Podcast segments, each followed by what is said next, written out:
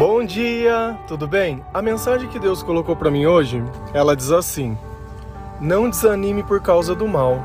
A última palavra sempre será de Deus. Senhor, tende misericórdia de nós. Perdoa, Pai, todos os nossos pecados. Livra-nos de todo mal. Nos afasta de tudo aquilo que não vem de ti. Nós agradecemos, Senhor, por mais esse dia, pelo alimento, pela palavra, pela presença. Aceita, Senhor, essa nossa oração, esse nosso louvor, pois nós te amamos, bendizemos, adoramos. Somente tu é o nosso Deus e em ti confiamos. Às vezes é inevitável nós compararmos a nossa vida com a vida de outras pessoas. E moralmente falando, às vezes é fácil identificar pessoas que não fazem as coisas da forma correta que prejudicam a vida de outras pessoas, que falam mal dos outros, né, que vivem de forma desonesta. Pessoas que muitas vezes vivem só arrumando encrenque, rolo e se metendo na vida de outras pessoas. E às vezes a gente olha a vida dessas pessoas e apesar de tudo isso, aparentemente, financeiramente, de alguma forma essas pessoas prosperam. E nós que muitas vezes fazemos tudo certo ou fazemos o possível para isso, as coisas simplesmente elas acabam não dando certo ou não indo bem. Mas a questão toda é qual tipo de relacionamento que nós temos com Deus. Porque às vezes nós cumprimos aquilo que Deus quer, mas não com alegria, mas com pesar, como se nós estivéssemos perdendo alguma coisa ao invés de estar ganhando. Deus, ele muitas vezes ele nos prepara. Se eu te falasse, olha, nós vamos ter uma prova ou nós vamos participar de uma batalha daqui 30 dias. Durante 30 dias, o que você iria fazer? Você não iria se preparar, você não iria treinar, você não iria se dedicar para que no dia da batalha você pudesse enfrentá-la da melhor forma possível? Alegrar ao Senhor com isso? Só que quando nós não sabemos quando é a batalha e às vezes ela chega, nós percebemos que nós não nos preparamos, apesar de todo o tempo que nós tivemos. E esse tempo foi gasto como? Observando a vida dos outros, ao invés de olhar para dentro de si mesmo. Observar os nossos próprios sentimentos, as nossas próprias palavras, os nossos próprios comportamentos e os nossos sonhos. Às vezes os nossos sonhos, eles não são nossos. Nós sempre estamos querendo provar alguma coisa para alguém, como se provar alguma coisa para alguém pudesse mudar alguma coisa. Eu não sei porque em dado momento nós escolhemos certas pessoas e elas tornam âncoras na nossa vida, que acabam nos segurando. Ah, não, porque eu tenho que provar para fulano que isso é assim. Não, porque na minha infância foi de um jeito, eu preciso fazer de outro. E a gente cria isso como se fosse um marco temporal. E cada vez que você não atinge isso, se sente um fracassado ou se sente desanimado, sente que tudo dá certo. Você viu como é uma questão de perspectiva, certo ou errado? Tem pessoas que aproveitam as oportunidades que têm e tá tudo bem. Tem pessoas que ficam insistindo sempre nas mesmas oportunidades e não se preparam para a guerra. Se a gente vai lá em Romanos 12, versículo 17 e 21, a palavra do Senhor lá diz assim: Não retribuam a ninguém mal por mal. Procurem fazer o que é correto aos olhos de todos. Não se deixem vencer pelo mal, mas vençam o mal pelo bem. Deus ele deixa muito bem claro que nem no meio dessas pessoas nós devemos estar. Também deixa muito bem claro que se alguém fizer mal para a gente, nós não vamos fazer o mesmo para essa pessoa. Por quê? Porque a nossa natureza é espiritual, diferente da natureza carnal dela. Na carne nós somos assim. E não é uma questão de educação, de família, de caráter, nem de nada. Esse é o ser humano carnal. É como se você colocasse uma pessoa na frente de um leão que tem fome e quisesse que ele não comesse. Ele vai comer. É da natureza dele fazer isso. Então, quando a nossa, natureza se torna mais divina e menos carnal, e às vezes eu falo carnal, dá uma impressão de sexo, mas não tem a ver. A carne, ela somos nós. A carne é nós tomando as decisões, é nós fazendo as escolhas, é a nossa vida do jeito que ela é, do jeito que a gente sempre aprendeu, né? São os nossos sonhos. as nossas frustrações, as nossas tristezas. E é pela carne que nós ficamos doentes. Todas as vezes que nós somos contrariados, todas as vezes que nós não temos sabedoria para entender o que está acontecendo. Então, talvez o momento de agora que você acha que o outro está ganhando é o momento que Deus está nos preparando. E uma coisa é fato e certo: a vitória sempre está do lado de Deus. Se você não está do lado da vitória, é porque você não está do lado certo. Será que você não é a pessoa que está fazendo mal para outras pessoas? Então, às vezes, é melhor eu ficar com o prejuízo, é melhor eu ficar, entre aspas, magoado, chateado, né? Olha, ah, por que, que me xingou? Não, não merecia. Ótimo, excelente. Só que você não precisa ouvir isso de novo, é só você não estar tá perto. É simples. E não vai ser porque alguém te xingou, você xingando mais forte ou mais alto, que vai mudar alguma coisa. Não vai ser a violência, você mostrar que é o machão, o fortão, né? Aquele que sempre tem uma opinião, mas não agrega em nada. No final das contas, o que, que muda? Não muda nada. Tá ali criando e vivendo dentro da sua própria bolha, como se fosse o maioral. Mas quando deita à noite, tá ali se sentindo sozinho, não tem um amigo para poder desabafar, porque sente que não pode confiar em ninguém, sabe por quê?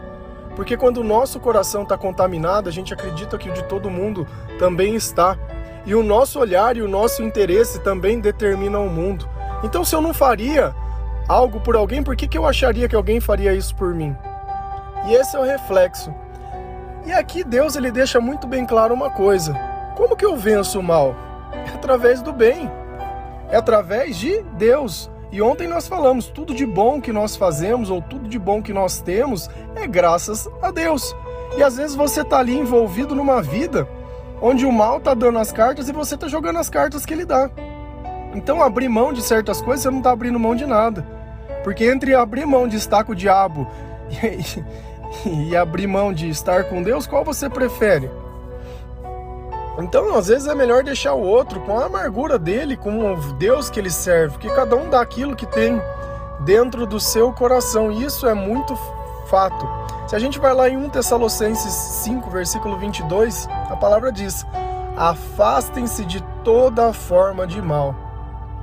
Tá, e como eu sei o que é o mal? Olha, olha o segredo agora, hein?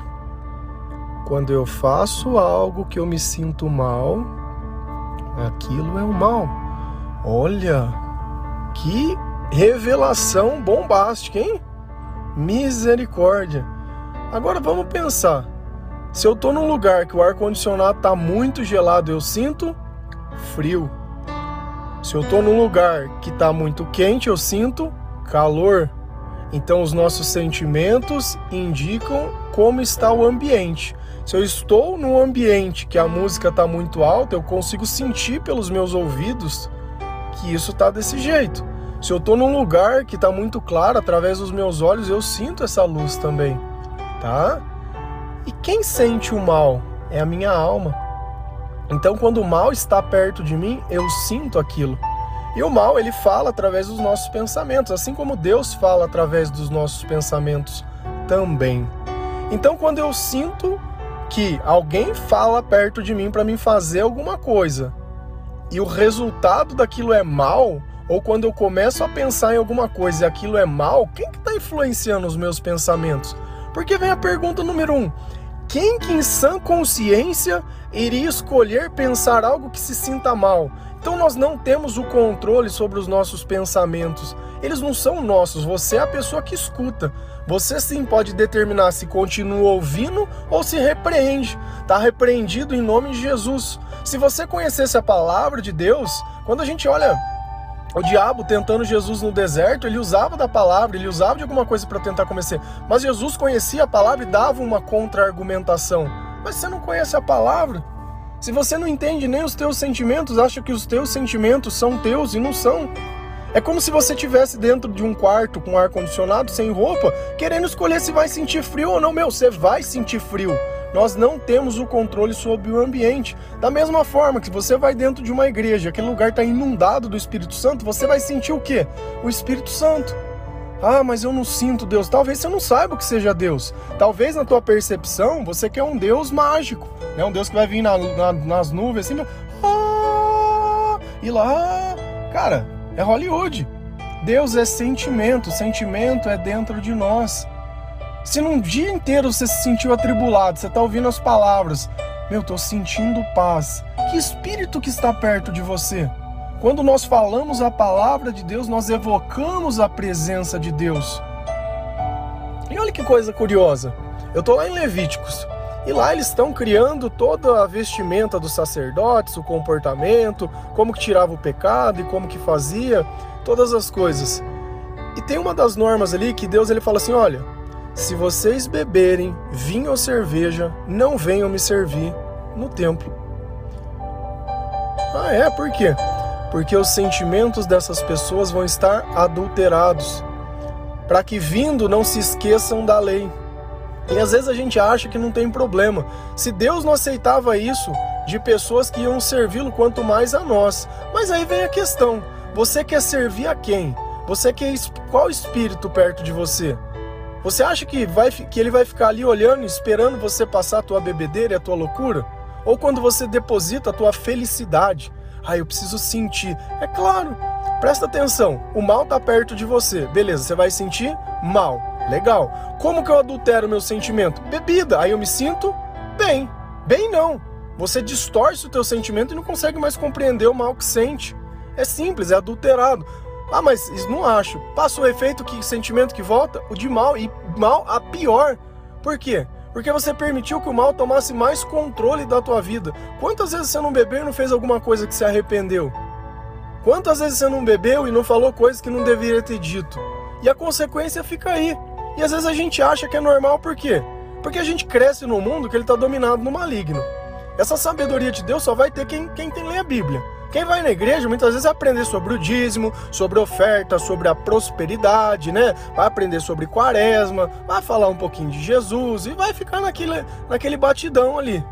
Tá? E essa parte espiritual? Não vai ter. Sabe por quê? Porque não dá dinheiro, não é interessante. Até mesmo quando Jesus falava com os discípulos: Olha, eu vou, mas vai vir o Consolador, eles não entendiam. Se a gente olha lá em Pentecoste, quando veio o Espírito Santo pela primeira vez, todo mundo estava falando em línguas estranhas, dava aquela maluquice lá e todo mundo se entendia. Nossa, tudo. Eles também nunca tinham visto. Sabe? Então, quando às vezes as pessoas falam em línguas estranhas, tá? Deus, ele fala assim: olha, se for para falar em língua estranha para ninguém traduzir, é melhor que nem fala. E a gente vê muitas vezes no púlpito, acha bonito. É, e não é, eu não estou fazendo desrespeito a Deus. Mas Deus disse: olha, se não for para traduzir, não usa. Isso daqui não é para enfeitar o culto. Não é para enfeitar o culto. Se a gente olha lá também em Levíticos, os dois filhos de Arão morreram. Sabe por quê? Porque eles ofereceram incensos da forma que Deus não tinha pedido. Não seguiram o passo a passo. Sabe o que Deus foi lá e fez? Matou os dois na frente. E falou: e não fica triste. Não fica triste. Eu não dei uma ordem, era para cumprir a ordem.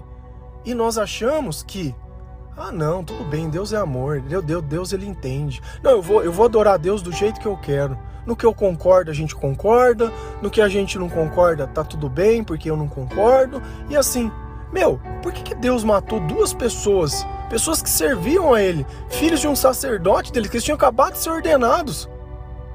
Porque não respeitaram aquilo que é de Deus. E Deus falou: Eu quero respeito no meu meio, eu quero respeito pelas minhas coisas. E a gente cria uma religião que não tem respeito nenhum, muito menos por Deus. Não respeita a palavra, né? Não respeita nada. E aí a gente olha, o mal tá na onde? O mal tá em nós.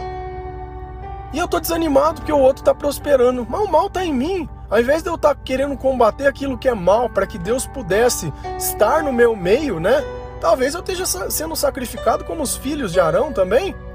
Por quê? Não é porque eles, eles serviam a Deus? Serviam, faziam parte da linhagem, certo? Faziam, estavam na igreja fazendo o que, o que deveria ser feito? Sim, mas da forma errada. E uma religião que faz tudo de acordo que não é conquistar na palavra de Deus, vai levar as pessoas para onde? Para o céu? Então por que, que Deus matou as duas pessoas? Qual é o sentido disso? Então, se eu sei que algo faz mal, que os meus sentimentos não apontam, eu não devo fazer. E eu tenho que buscar a minha conversão e a minha remissão.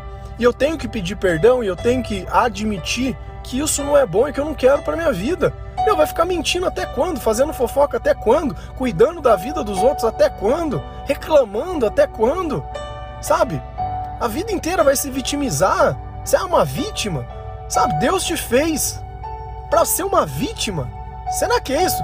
Será que Jesus, com todas as injustiças que ele sofreu, ele era uma vítima? Ou ele estava sendo atacado porque ele tinha muita qualidade? Porque ele fazia o que ninguém podia fazer? Porque ele era o que ninguém podia ser? Olha a inversão de valores. Se a gente olha José, os irmãos foram lá e venderam ele porque ele teve uma revelação de Deus e ele foi contar e eles não gostaram. Quanta coisa ruim não aconteceu com José. Foi vendido como escravo, foi perseguido na casa de Potifar, ficou na cadeia preso. Depois, através dos mesmos sonhos e seguindo o mesmo Deus e não reclamando, teve a oportunidade de ser governador do Egito. Opa, show de bola, ó, prosperou. E eis que então aparece os irmãos dele que tinha vendido ele como escravo. Era a oportunidade perfeita para castigar todo mundo, meu. Vou tocar o terror agora, eu tenho o poder na minha mão, vão pagar pelo que eles fizeram. Isso seria o que qualquer pessoa normal faria. Normal. Normal, vou me vingar agora, é a hora da minha vingança. Aí José teve um start. José teve uma revelação de Deus. E Deus explicou para ele por que, que ele passou por tudo aquilo. Gênesis 50, versículo 20. Vocês planejaram o mal contra mim, mas Deus o tornou em bem, para que muitos hoje fossem para que hoje fosse preservada a vida de muitos. Aquele mal lá de trás que todo mundo praticou contra ele, Deus transformou em bem, para que dentro do propósito dele a vida de muitos pudessem ser preservadas. Então talvez aquilo que estava acontecendo com você é que lá na frente, quando você tiver sabedoria, você vai ver que se não fosse aquilo, você não teria conseguido atingir o teu propósito. E foi esse é o fato. Se não fosse a crucificação de Jesus, ele não teria atingido o propósito. Sabe? Então, às vezes nós temos que entender também que o mal ele demonstra claramente de que lado nós estamos. Se eu participo dele ou se eu me afasto. E Deus falou: afastem-se de toda forma de mal. Cara, eu não quero mal, estou renunciando isso da minha vida. Mas se cada oportunidade que eu tenho eu tomo uma decisão, ah, porque eu pensei. eu acho que vocês nunca mais vão pensar do mesmo jeito. Quando vocês começarem a pensar e sentir coisas ruins, saiba que tem alguém querendo dominar o teu corpo. E não é à toa que às vezes as pessoas elas fazem coisas e você questiona por que, que você fez isso? Coisas ruins, né? Ah, eu não sei. E por que que quando a gente vai fazer bem para alguém, a gente tem dúvida? Ah, eu fiquei com dúvida porque eu fiquei pensando. Porque é isso que o mal quer fazer, ele quer semear dúvida. Quando a gente faz por Deus, você nem pensa, você sabe que vai dar certo. Porque a fé é a certeza das coisas, que as coisas vão acontecer. Jesus falou: se tiver fé do tamanho de uma grão de mostarda, você pode dizer para um monte, sai daqui, vai para o outro, e ele vai. E às vezes o importante da palavra de Deus não é eu saber o versículo perfeito, não é eu saber se é o nome A, B, C, cara, porque são tantas pessoas e tantas gentes. O importante da palavra é você entender a essência, entender que aquilo é vida, entender que aquilo é o caminho, entender que aquilo é o que deve ser seguido. Deve. Olha o exemplo de José. Vocês planejaram o mal contra mim, mas Deus o tornou em bem. Então tudo aquilo que alguém possa ter feito, ao invés de você desanimar, Faça como José. Permaneça firme, dando glória a Deus, fazendo o que é certo, fazendo o que é bom. Não retribua o mal com o mal. Olha o teu comportamento, olha o que, sobre o que você faz. Sabe, descontar a tua ansiedade na comida não vai resolver o teu problema. Porque se a tua ansiedade vem dos pensamentos, vem porque você não está alinhado com o teu propósito de vida. Deus te fez por uma razão. É lendo a palavra que você vai descobrir é na escola do Espírito Santo. Não é com nenhuma revelação, não é perguntando para ninguém, não é desabafando, não é nada. Não é nada, é, é, é você com Deus. A conversa de José foi com ele, com Deus. Ou ele foi procurar um pastor para fazer uma revelação. Ô pastor, faz uma oração para mim aqui, ó, que eu tô carregado. Você tá carregado porque a tua vida inteira, as tuas palavras, tuas coisas, tá tudo torta. Cara, faz o certo pra você ver se não dá certo do jeito certo. Não tem, você sabe o que é certo e sabe o que é errado. Agora vai se fazer de vítima? Ah, eu não sei. É, mas cômodo eu falar pro outro que eu não sei porque que as coisas acontecem? Cômodo? Não é, só um refém. Amém? Lembra sempre, não desanima. Como Jesus dizia, tem de bom ânimo, pois eu venci o mundo. Não vai ser o mal que vai nos desanimar, não. Não vai ser a circunstância, não vai ser nada. Porque nós sabemos que no fim a última palavra, a última resposta, né, e aquele que nos capacita é o Senhor. Então que Deus possa abençoar o nosso coração e as nossas palavras, que o Senhor possa tirar toda mentira, toda falsidade, todo pensamento ruim do meio de nós, que nós possamos identificar dentre as pessoas que nós convivemos, aqueles que não estão ali pensando no nosso bem, mas justamente o contrário, nos levando para um caminho de perdição e de desgraça, que nós devamos abandonar esses caminhos. E ainda que sozinhos, pois é melhor sozinho no céu que cheio de amigo no meio do inferno. Não adianta a gente querer militar a nossa vida da forma errada. Não é fazendo o que a gente fazia antes que nós vamos ter uma nova vida, porque o Senhor nos prometeu seremos novas criaturas. E estamos prontos aguardando a vinda do Senhor. Amém? Que Deus abençoe cada um de vocês. Um bom dia.